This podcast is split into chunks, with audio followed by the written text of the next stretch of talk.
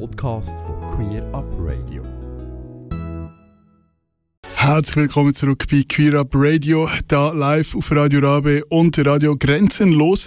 Bei mir im Studio ist jetzt der Andreas Jungwirth, Autor, Regisseur und Sprecher.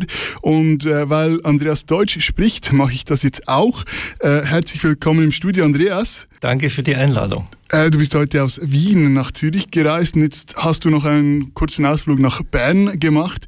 Ein langer Tag, darum vielen Dank, dass du hier bist. Äh, gehört das Reisen momentan zu deinem Alltag? Ja, es gehört dazu. Ich bin nach Zürich gekommen, weil ich nächste Woche eingeladen vom Volksschulamt Zürich die ganze Woche unterwegs bin in Schulen, um aus einem Roman vorzulesen, der Schwebezustand heißt, vor zwei Jahren erschienen ist, für 12, 13, 14-Jährige ist und sich im Kern mit der Frage beschäftigt, wie finde ich als junger Mensch heraus, wer zu mir passt und wer nicht.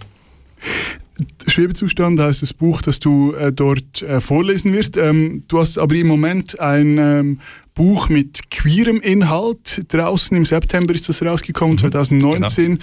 Ähm, wir haben keinen Kontakt mehr, ähm, um was es im Buch geht. Und ähm, du liest auch noch etwas vor.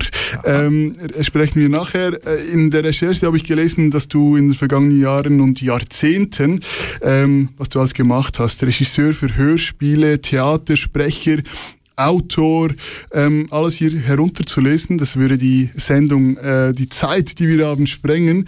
Äh, wie würdest du dich beschreiben und an welche Meilensteine erinnerst du dich gern zurück?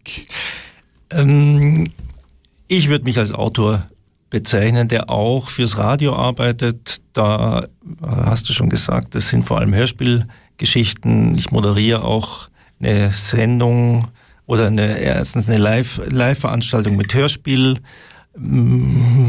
beziehungsweise Feature, die wir live anhören und dann diskutieren. Aber äh, das ist das eine und das andere ist eben das Schreiben für Jugendliche, das relativ spät wichtig wurde für mich. Mhm. Ganz konkret äh, folgend auf eine Anfrage meines Neffen, der zu mir gesagt hat, schreib doch mal was für mich. So ist eigentlich der erste Roman entstanden. Und es gibt in dem zweiten Roman in Schwebezustand auch schon einen schwulen Großvater, und ich habe irgendwann gedacht, ähm, ich muss mal wirklich ein Buch mit queerem Inhalt, aber nicht für Jugendliche, das kommt vielleicht auch noch, aber für Erwachsene, das mhm. muss man als Jugendbuchautor immer dazu sagen, das jetzt ist für Erwachsene, äh, schreiben. Und so entstand dieses Buch, wir haben keinen Kontakt mehr, weil du aber nach einer, einem Meilenstein in der Vergangenheit gefragt hast. Begonnen hat das Ganze, nachdem ich ein Schauspielstudium gemacht habe äh, und ich 1990 nach Deutschland gegangen bin, dann kam die Wiedervereinigung, ich bin in den Osten und da habe ich einen Komponisten kennengelernt, Wolfgang Heisig, und wir haben, und das war ganz entscheidend für meinen beruflichen Lebensweg dann, ein Duo gebildet, wo wir mit Dada-Texten und zeitgenössischer Musik auf die Bühne gegangen sind und ernsthaften Blödsinn gemacht haben. Ernsthaften Dada-Blödsinn. Genau. Ähm, Du hast, hast äh, eben auch äh, gesagt, im, im Moment, äh, dass wir haben keinen Kontakt mehr, das ist eher etwas für erwachsene Menschen. Ähm, ich habe mich auf äh, Amazon mal rumgeschaut, wie die Verkäufe laufen. Nein, nicht wegen dem, einfach mal geschaut.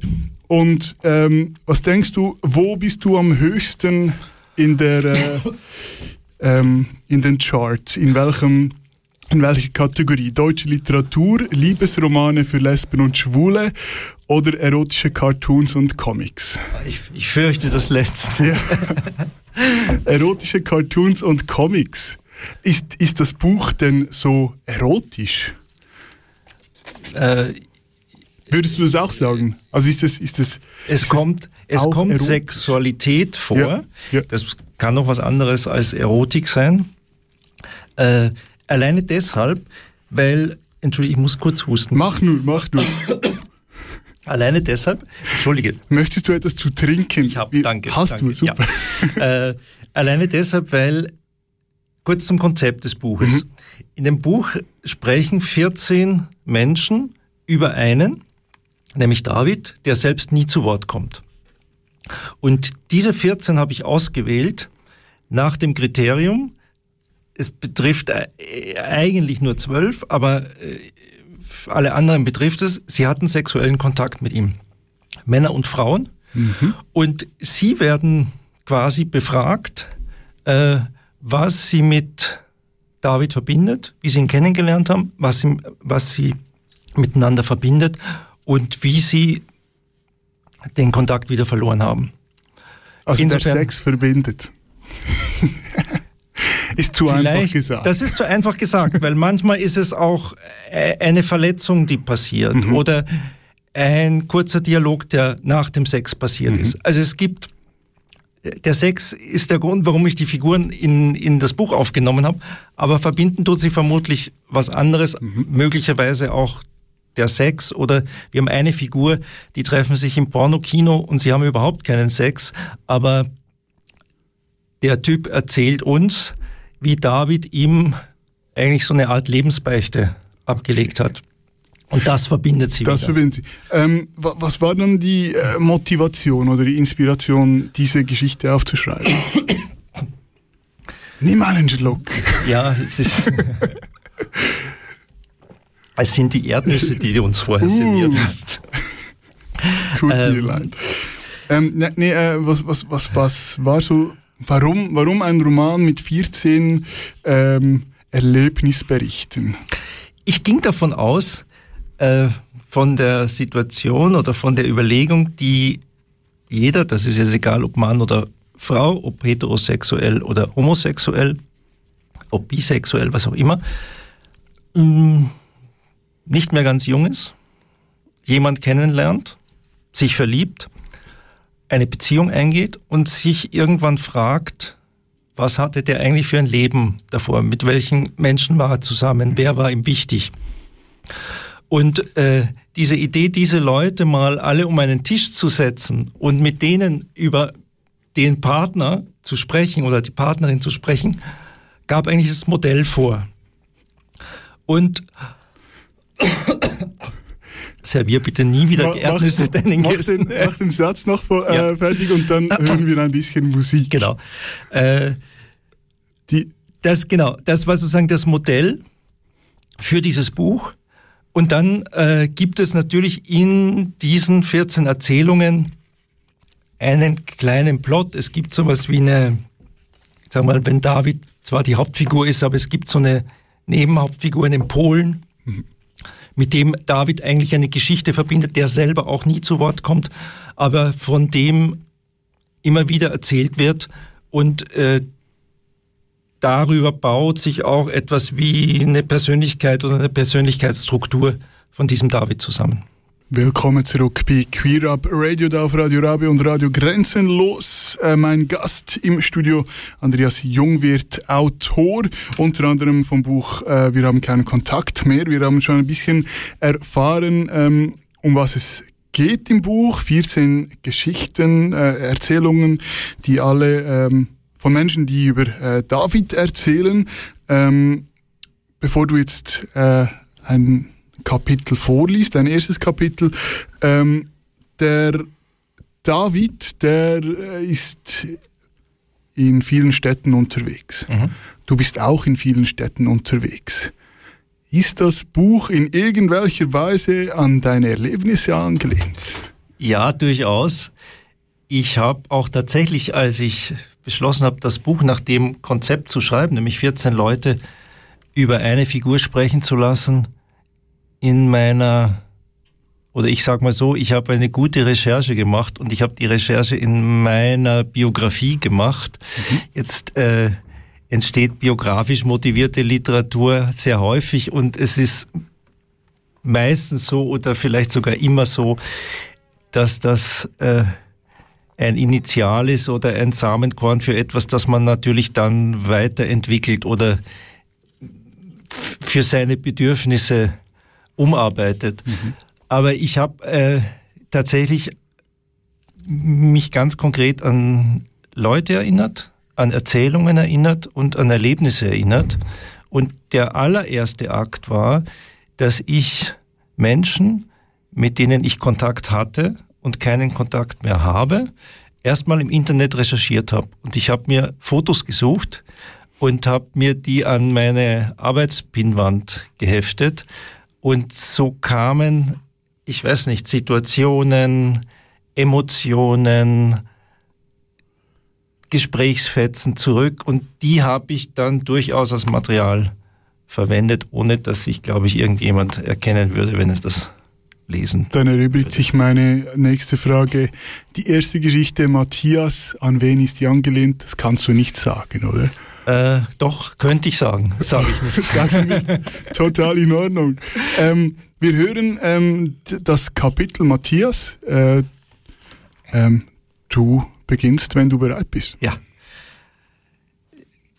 Kann vielleicht dazu sagen, jedes Kapitel ist mit dem Namen überschrieben, so dass wir 14 Ich-Erzählungen haben im Grunde. Also es gibt keine Außenperspektive, sondern 14 Ich-Erzähler erzählen diese Geschichten. Matthias. The Beggar's Opera von John Gay kennt niemand. Brechts Drei-Groschen-Oper kennt jeder. Die Oper von Gay wurde in Wien zuletzt Anfang der 80er Jahre in der Volksoper aufgeführt. In der Pause nach dem zweiten Akt habe ich ihn um eine Zigarette gebeten, vor über 30 Jahren. 30 Jahre sind eine echt scheißlange Zeit. David hat noch exakt eine Zigarette gehabt. Er hat sie angesteckt und dann ist sie zwischen uns hin und her wie ein Joint. Wie findest du die Aufführung? Er hat mit den Schultern gezuckt. Also nicht gut? Du? Auch nicht gut. Ich auch nicht. Warum sagst du es dann nicht einfach? David ist rot geworden. Er hat nichts Falsches sagen wollen. Wir haben die Zigarette fertig geraucht, dann habe ich auf die Uhr gesehen. Damals bin ich mindestens dreimal pro Woche in die Oper gegangen. Bezahlt habe ich selten, ich hatte meine Tricks. Ich habe gewusst, wenn wir jetzt ein Taxi nehmen, kommen wir rechtzeitig zur zweiten Pause der Walküre in die Staatsoper am Opernring raus aus dem Taxi.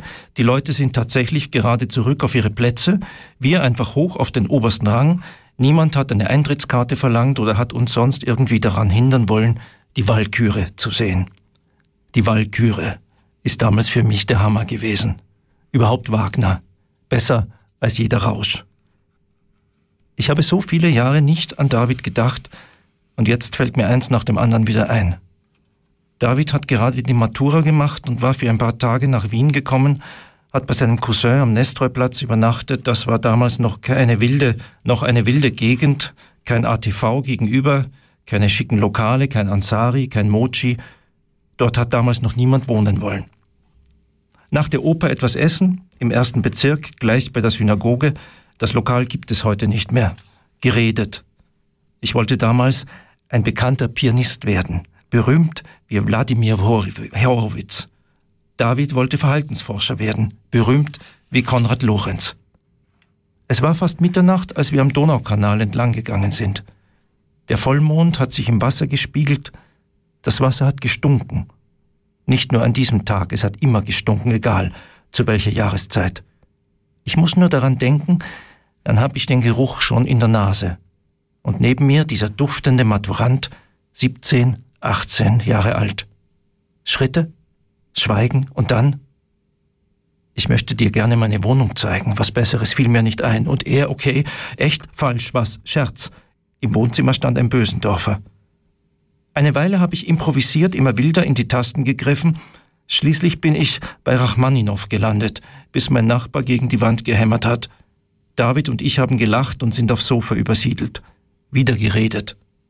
David war in der Mansarde eines Einfamilienhauses aufgewachsen, hat das Zimmer mit seinem älteren Bruder geteilt.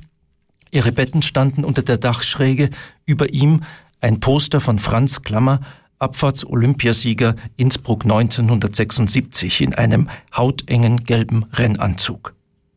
Für den Bruder war das einfach nur der Goldmedaillengewinner. 1976 war David neun und schaute ausschließlich auf die Muskeln unter der zweiten Haut. Und ich? Ich habe erzählt, wie ich vor drei Wochen zuvor Besuch von Bea hatte, einer Freundin von früher aus Baden bei Wien, wo ich groß geworden war. Sie hat damals in Straßburg gelebt und hat einen Typen mitgebracht, Philipp, und nachts habe ich plötzlich gespürt, wie jemand in mein Bett kriecht. Erst habe ich gedacht, es ist Bea, aber es war nicht Bea. Es war Philipp. Er hat mich in den Arm genommen. Willst du es nicht? hat mich Philipp gefragt. Doch, habe ich geflüstert. Ich will es auch. Dann musst du auch atmen, sonst erstickst du. Eine Weile ist es vollkommen still gewesen zwischen David und mir. Wir haben uns nicht gerührt, aber mein Herz hat wild geschlagen. Es ist fast vier Uhr früh. Wollen wir uns nicht hinlegen, dann können wir noch besser reden. David hat den Kopf geschüttelt. Während er seine Schuhe angezogen hat, habe ich gewusst, dass er es später bereuen würde. Ich habe mich aufs Bett gelegt, mir vorgestellt, wie er am Donaukanal entlang marschiert, unter den Brücken durch, die den zweiten Bezirk mit dem ersten verbinden. Vermutlich hat er schon am Weg zu seinem Cousin diesen Brief im Kopf entworfen. Ich habe mir dann noch einen runtergeholt und dabei abwechselnd an Philipp und an David gedacht. An schulterlange Haare, einen knochigen Körper, weiße Haut, einen samtigen Schwanz, der zu meiner Überraschung ohne jeden Schmerz in mich eingedrungen war. Eine Woche später ist dieser Brief an die Adresse meiner Eltern gekommen. Darin hat David geschrieben, wie sehr er es bereut hat, nicht geblieben zu sein, dass er auch will, was Philipp gewollt hatte, ohne in dem Brief zu sagen, was das war. Er schrieb, dass ich ihm schreiben soll, dass er mich wiedersehen möchte, sobald er nach Wien kommen würde, um zu studieren. Ich verstehe immer noch nicht, warum der Brief an meine Eltern und nicht an meine Wiener Adresse kam. Kann sein, er hat sie sich nicht gemerkt, aber wenn er die andere Adresse herausgefunden hat, hätte er auch meine und so weiter, keine Ahnung, ist dir auch egal, ist über 30 Jahre her. Meine Mutter hat den Brief aufgemacht, mit der Begründung, es könnte ja was Wichtiges sein. Sie hat mich angerufen. Hallo, Matthias? Ihre Stimme klang merkwürdig. Ich war gewarnt, ohne zu ahnen, worauf es hinauslaufen würde. Hallo? Bist du noch da? Und dann hat meine Mutter mit leiser, ängstlicher, ungläubiger Stimme gefragt, wer ist dieser David? Wer ist dieser David? Wunderschön vorgelesen mit deiner Sprecherstimme. Äh, klang sehr gut. Das ist aber genau die Frage, die das Buch stellt. Wer ist dieser David? Und ja. sie wird äh, nicht wirklich beantwortet. Oder es gibt viele Antworten. Ich glaube auch nicht wirklich dem, dem Leser. Das meine ich. Also genau, der Leser genau. kann sich etwas zusammenreimen. Ich habe mich gehütet, oder das war eine Aufgabe, die letztendlich gar nicht so leicht war, eine billige psychologische Erklärung für seine Verhaltensweisen zu liefern. Aber man kann natürlich, man hat Punkte, man kann sich was zusammenbauen.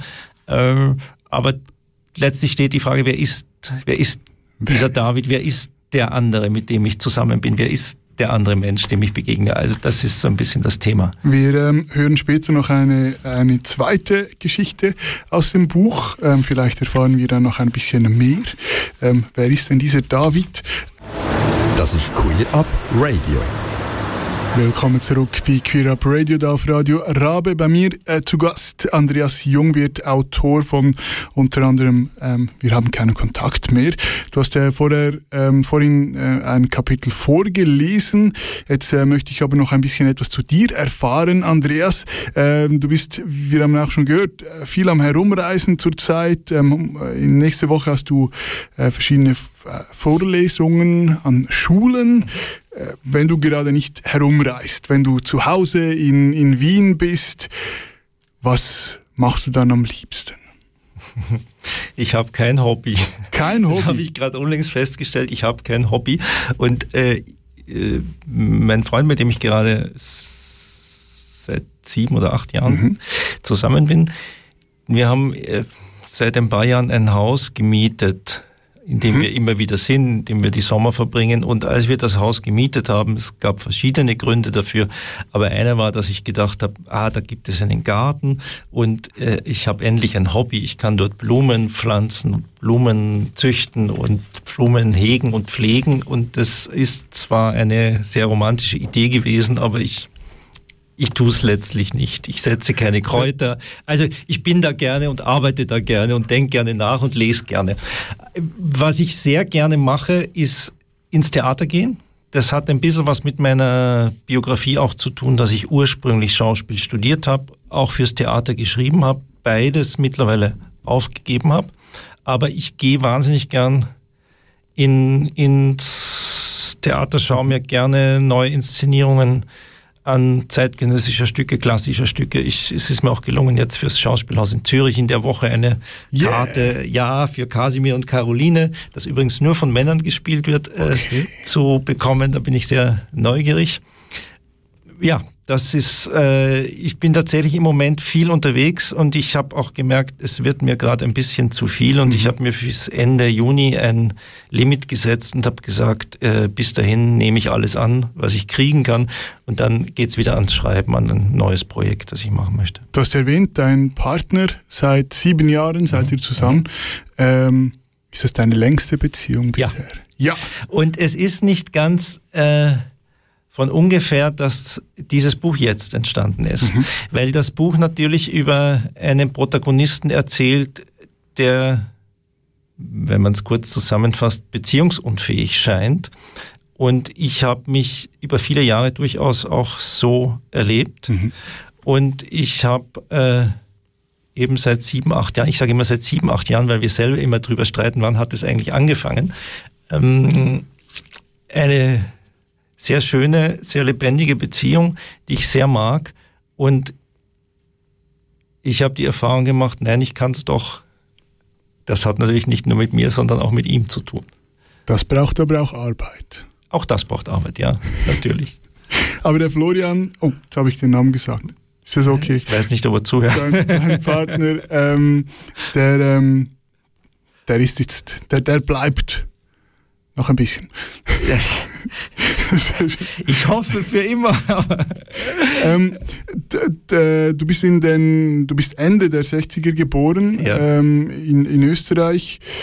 Äh, wie war dein Coming Out? Wie, wie, und deine Kindheit? Wie, wie, wie war es, schwul zu sein in Österreich ja. in dieser Zeit?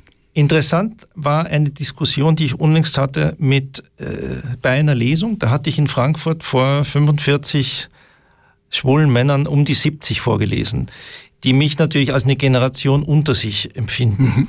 Und äh, wir haben dann ganz schnell nicht mehr über das Buch, sondern über eigene Erlebnisse gesprochen.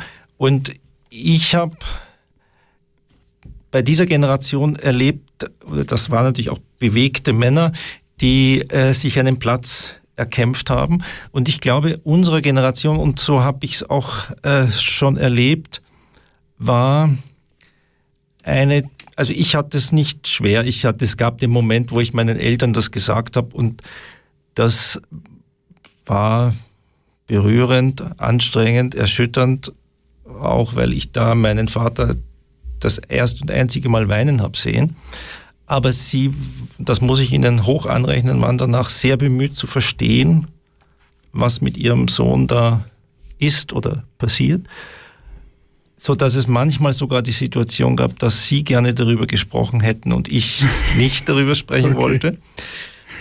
Aber äh, das, war ich, ich, es war, es war nicht, ich habe das nicht als kompliziert empfunden. Mhm. Ich habe erst später manchmal, und ich muss auch sagen, ich, ich erlebe es in letzter Zeit häufiger, vielleicht auch mit ein Grund, ein weiterer Grund, warum ich dieses Buch geschrieben habe und mich sozusagen so, so deutlich literarisch zu outen, entschlossen habe, weil ich es oft, weil ich manchmal denke, hui, wenn ich jetzt nicht nur an die Länder um uns herum, sprich Polen, Ungarn, äh, habe gerade unlängst auch einen Artikel über die Schweiz gelesen mhm. mit einer Umfrage, wo ich habe die Zahlen Jugendliche jetzt nicht. mögen uns Schwule nicht. Genau, genau. Also genau. unterm Strich, äh, so verallgemeinern kann man es natürlich Nein. nicht. Aber auch diese äh, erstarkenden populistischen oder rechtspopulistischen Parteien, ich beginne jetzt erst manchmal Angst zu haben, wo kann das noch hinführen? Und wenn ich höre, dass in Polen bei der letzten Wahl nicht mehr die Ausländer oder die äh, Migranten das Feindbild sind, sondern Homosexuelle, die angeblich die Familie zerstören, dann kann einem schon ein bisschen Angst und Bange werden. Umso wichtiger ist es, finde ich, äh, sich deutlich zu äußern oder eben, das kann auch heißen, Geschichten hm. über Schwule, Lesben, Transgender oder was auch immer zu erzählen. Wie du zum Beispiel mit dem Buch. Genau. Ähm, ich habe vorher das Coming Out angesprochen. In dem Fall hattest du nicht nicht so das Bedürfnis, Beziehungen mit Frauen äh, vorzuspielen? Oder hattest du Beziehungen mit Frauen? Ganz am Anfang. Ganz am Anfang? Ja. ja. Aber für deine Eltern zum Beispiel, ich habe schon viele Geschichten gehört, da... Nein, das hatte ich nicht. Nein, nein, das, das hatte ich nicht. Äh, ich wusste, letztendlich hatte ich auch das Vertrauen, obwohl ich es dann doch erst mit 22, 23 gesagt habe, ich kann zu ihnen gehen und mhm. darüber sprechen. Das ist super. Und es, ja, geht, und ja. es gab danach ein paar sehr schöne Erlebnisse, wie Frauen aus der Siedlung, wo ich aufgewachsen bin, die eines Tages bei meiner Mutter vor der Tür standen und wissen wollten, ob das stimmt, dass ich homosexuell sei, weil sie das irgendwie gehört haben und meine Mutter sozusagen es mit einer Selbstverständlichkeit äh, quittiert hat und das fand ich dann einfach super und wusste auch, dass das Vertrauen sozusagen gerechtfertigt war, das ich da immer hatte. Super. Die Lilian, ja. die wir jetzt dann hören, in, in, welchem, ähm, in welcher Beziehung steht die zu David? Sie erzählt über ihren Neffen, nein, ihren Cousin. Ihren ich Cousin. Ja, nein, auch, ich, weiß, ich müsste wissen, sie erzählt über ihren Cousin, äh, der tot ist, mhm. der also nicht mehr befragbar ist, wenn ich meine Muster folge, dass mhm. ich alle Leute um einen Tisch setze, die über David etwas sagen können.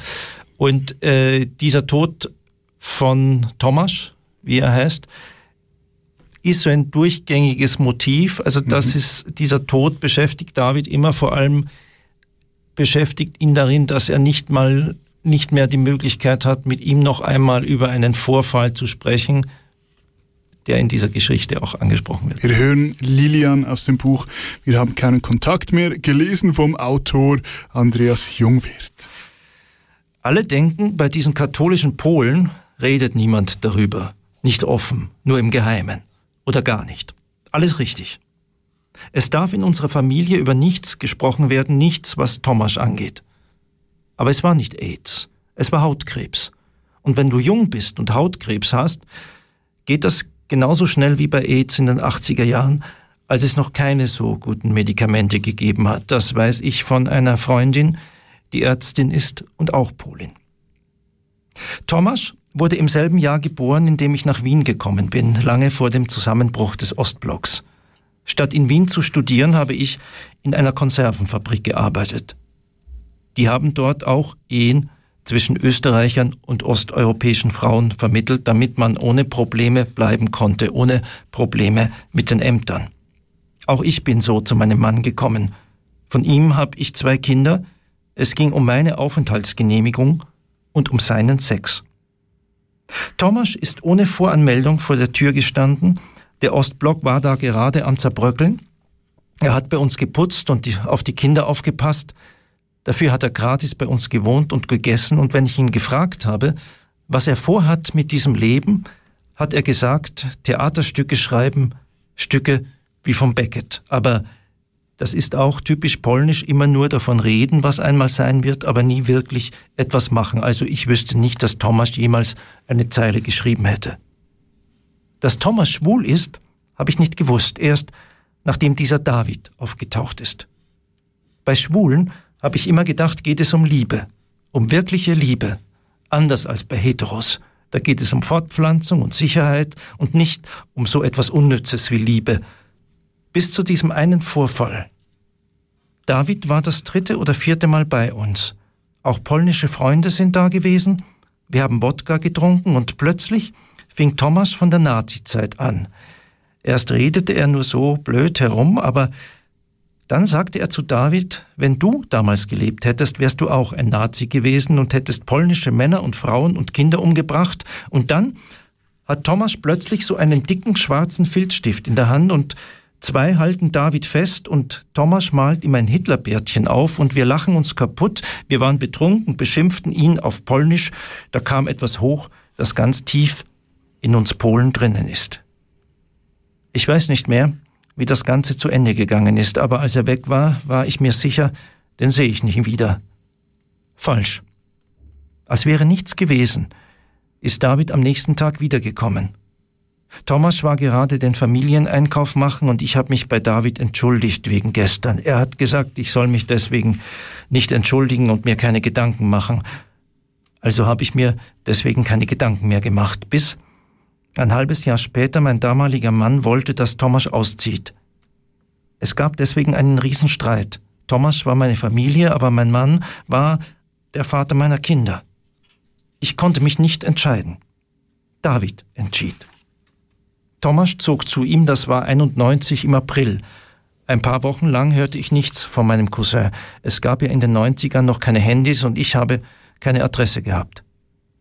Dann stand Thomas wieder vor der Tür, diesmal äh, dieselben Klamotten an, dieselbe Tasche wie beim ersten Mal, als er für eine Weile bei uns hatte wohnen wollen. Und wieder, kann ich für ein paar Tage bei euch sein? Wie in einem Stück von Beckett, als würde alles nochmals von vorne beginnen. Mit dem Unterschied, Thomas hatte eine tiefe Wunde im Gesicht. Was ist passiert? Nichts. Das muss genäht werden. Da er nicht krankenversichert war, bin ich mit ihm nicht ins Krankenhaus. Ich habe diese befreundete polnische Ärztin angerufen. Die hat sich so gut es ging um Thomas Verletzung gekümmert. Es ist eine ziemlich scheußliche Narbe zurückgeblieben. Quer über die rechte Wange. Richtig hässlich. Ich konnte da nie hinsehen. Nur einmal habe ich beobachtet, wie Thomas im Bad vor dem Spiegel stand und den Fleischwulst in seinem Gesicht betrachtete und vor sich hin flüsterte, Tociervo, diese Drecksau, Nazista. Lilian hieß diese Geschichte in, in deinem Buch. Wir haben keinen Kontakt mehr. Ähm, 14 äh, Geschichten. Wer, wer sollte sich dieses Buch kaufen? Natürlich, alle jeder. sollten sich das Buch kaufen. Aber ähm, auf was muss man Lust haben, um Spaß am Buch zu haben? An an Lebensgeschichten? An Lebensgeschichten, mhm. an, ich habe vorhin schon gesagt, die, die Frage, die auch die letzte Figur stellt und die eigentlich dieses Modell nochmal erzählt, die sagt, ich würde gern wissen, dieser David verhält sich manchmal merkwürdig, ich komme über einen gewissen Punkt bei ihm nicht raus, wenn ich was von ihm wissen möchte. Ich möchte gern mit Leuten sprechen, mhm. äh, die ihn früher kannten. Äh, und dann stellt er sich die Frage, darf ich das überhaupt? Soll ich das überhaupt? Wie, wie viel soll ich überhaupt ein, über einen Menschen wissen, mit dem ich zusammen bin? Was kann ich eigentlich wissen? Also das ist so ein bisschen die Frage im Hintergrund. Und es gibt natürlich, äh, oder ich habe es zumindest versucht, ein gewisses Spannungselement zu bauen, so dass äh, die Frage auftaucht, die in der ersten Geschichte, die ich vorgelesen habe, äh, der Endpunkt ist, wer ist dieser David? Eigentlich. Mhm. Und mhm. sie hat einen, wenn man ganz genau liest, einen recht bösen Schluss. Weil sie endet eigentlich ähm, in einer, sie endet in einer sehr harmonischen Szene. Äh, dieser Stefan am Schluss hat eine große Sehnsucht nach eigentlich nach, nach, sehr, nach einer sehr biederen Beziehung und sie endet eigentlich mit einer Lüge. So David, äh, die, die wir als Leser durchschauen, Stefan aber nicht durchschauen kann. Das Buch, ähm, wir haben keinen Kontakt mehr, das kann man ähm, online bestellen. Man kann es auch, ich habe das vorher schnell nachgeschaut, zum Beispiel hier in Bern bei Queerbooks äh, abholen, äh, also auch bezahlen, abholen, äh, bestellen. Ähm, morgen geht's, also heute Abend geht es wieder nach Zürich. Ja. Morgen geht es an die Schulen. Ähm, was, äh, was, was, was wirst du noch in der Schweiz, was möchtest du in der Schweiz noch alles sehen? Hast du noch Zeit? Nein, ich glaube nicht. Neben ich werde Theater? nach drei Lesungen äh, am Vormittag todmüde sein. Ich werde am Donnerstag, wie gesagt, ins Theater gehen. Mhm. Äh, so, sonst gehe ich spazieren. Und ich habe mir ein bisschen Arbeit mitgenommen, also ich meine äh, Was Tage für Arbeit? Gefühlt. Hast du was ich schreibe grad, Nein, ich schreibe gerade an einem neuen Roman für Jugendliche und mhm. da mache ich die letzten oder vorletzten Korrekturen und okay. das ist eine Arbeit, die ich auch so im, ich sage mal, ein bisschen nebenbei im Hotel mhm. machen kann, wo ich mhm. nicht die volle Konzentration brauche. Und dann nach, nach, zurück nach Wien, nach Österreich? Genau, zurück nach Österreich und da steht dann, und dann geht schon wieder weiter. ein Radiomonat, weil ich am äh, 28. Eine, gemeinsam mit einer Kollegin eine Gala moderiere, einen Abend habe, wo ich Kurzhörspiele vorstelle mhm. von einem Live-Publikum, einen Sonntagabend auf Ö1 moderiere. Also es ist ein, manchmal ist so ein Radiomonat ganz schön, weil man keine eigenen Sachen schreiben muss oder keine fiktiven Sachen, sondern man beschäftigt sich mit Leuten und mit Moderationen und so weiter. Wenn du so Lesungen machst, die jetzt ja vermehrt auch vor allem mit diesem Buch ähm, homosexuellen, Inhalt haben, mhm. ähm, läuft das immer gut? Ich meine, du bist nicht nur in der Schweiz, wo, wo, wo das gut ankommt, homosexueller Inhalt. Ähm, Bisher lief es immer gut. Bukarest. Es, ja, da war, das habe ich dir vorher erzählt, das ja. stimmt. Äh, da ging es aber nicht um dieses Buch, da war ich zu einem Kinder- und Jugendliteraturfestival eingeladen und die hatten die teilnehmenden äh, Männer und Frauen gebeten, eine Geschichte zum Thema Spiegel zu schreiben. Und ich habe eine Geschichte zwischen zwei Jungs, die so um die 14 sind, ähm, die sich, ich sag mal, die, die, die etwas im anderen erkennen und äh, der eine weiß genau, was er weiterhin damit will und eigentlich der andere auch und der andere traut sich nicht und haut ab. Und da, ich habe das eingeschickt, das wurde dann ins Rumänische übersetzt und dann wurde entschieden, man kann das bei diesem Festival nicht vorstellen vor Kindern. Mhm. Das, sie haben dann eine diplomatische Lösung gefunden und wir haben ein Forum oder Sie haben ein Forum geschaffen, wo man vor, vor anderen Autoren und Autorinnen und Verlegern und Verlegerinnen äh, den Text diskutiert hat. Und was ich da interessant fand, weil ich mich auf diesen, diesen Nach Nachmittag was vorbereitet habe und eigentlich für mich zum ersten Mal recherchiert habe, was gibt es eigentlich an, an Jugendliteratur mit queeren Inhalten. Und da gibt es natürlich sehr viel, aber es gibt tatsächlich wenig, wenig deutschsprachige Originalliteratur, gibt es auch. Und ich habe nicht wirklich soll sich jemand melden, wenn es anders ist, äh, ein österreichisches Buch oder ein, mit einem von einem österreichischen Autor oder einer Autorin gefunden. Und das ist nicht weiter tragisch, weil die Texte ja möglicherweise auch zu den Jugendlichen kommen. Was schade ist, ist, dass zwar die Texte kommen, aber nicht die Menschen, die sie verfasst haben. Und das wäre eigentlich, äh, glaube ich, wie ich auch gerade unlängst von einem Lehrer gehört habe, eigentlich ganz schön, wenn sagen ein schwuler Autor, eine schwule Autorin mit Texten in Schulen käme, um das zu diskutieren. Ich hoffe es. Und ich hoffe, dass dein Buch äh, und deine Jugendliteratur ähm, weiter äh, gut gelesen wird. Das ist dein. Die, ich frage die meisten Gäste am Schluss in fünf Jahren, wo, wo, wo stehst du? Ähm, ich glaube, äh, das ja, ist bei dir. Da, ich, nein, ich kann's, ich habe da schon einen Plan. Okay. Was ist dein einen Plan? Wunsch oder ja. einen Wunsch? Ich glaube, ich würde gerne, ähm, ich habe da auch ein neues Projekt weiter äh, queere Literatur mhm. machen, also mhm. mich da auch in dem Feld ein bisschen etablieren. Ich will es auch schaffen, dass es kein Nischenprogramm ist, mhm. was, was ja durchaus gelingt. Also wir haben ja Beispiele gerade aus der französischen Literatur wie Edouard Louis oder so. Das äh, ist jetzt das Lesen nicht nur Schwule oder äh, Eribon. Also das sind Beispiele, also das funktioniert schon als Literatur, also auch in der, in der Breite. Und äh, ich möchte mehr Zeit zum Schreiben haben. Das ist... Äh, mhm. Also ich möchte mir größere Blöcke oder Monate schaffen, wo ich sage, ich muss wirklich nur schreiben. Das wäre gerne mein Wunsch, mhm. aber das mhm. muss ich planen oder wie auch immer.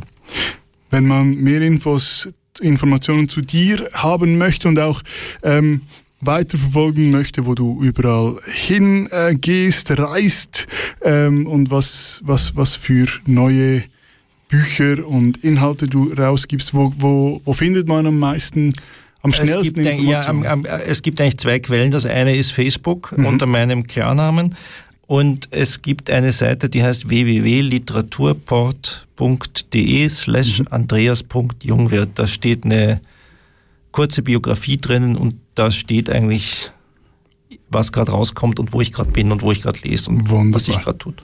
Die Links äh, findest du, liebe Zuhörer, liebe Zuhörerinnen, natürlich auch auf unserer Website queerupradio.ch ähm, im Beitrag zu dieser Sendung.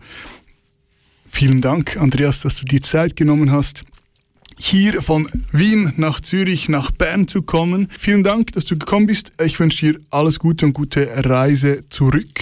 Danke für die Einladung. Bis ein anderes Mal. Tschüss. Ganze Sendungen und mehr findest du auf queerupradio.ch.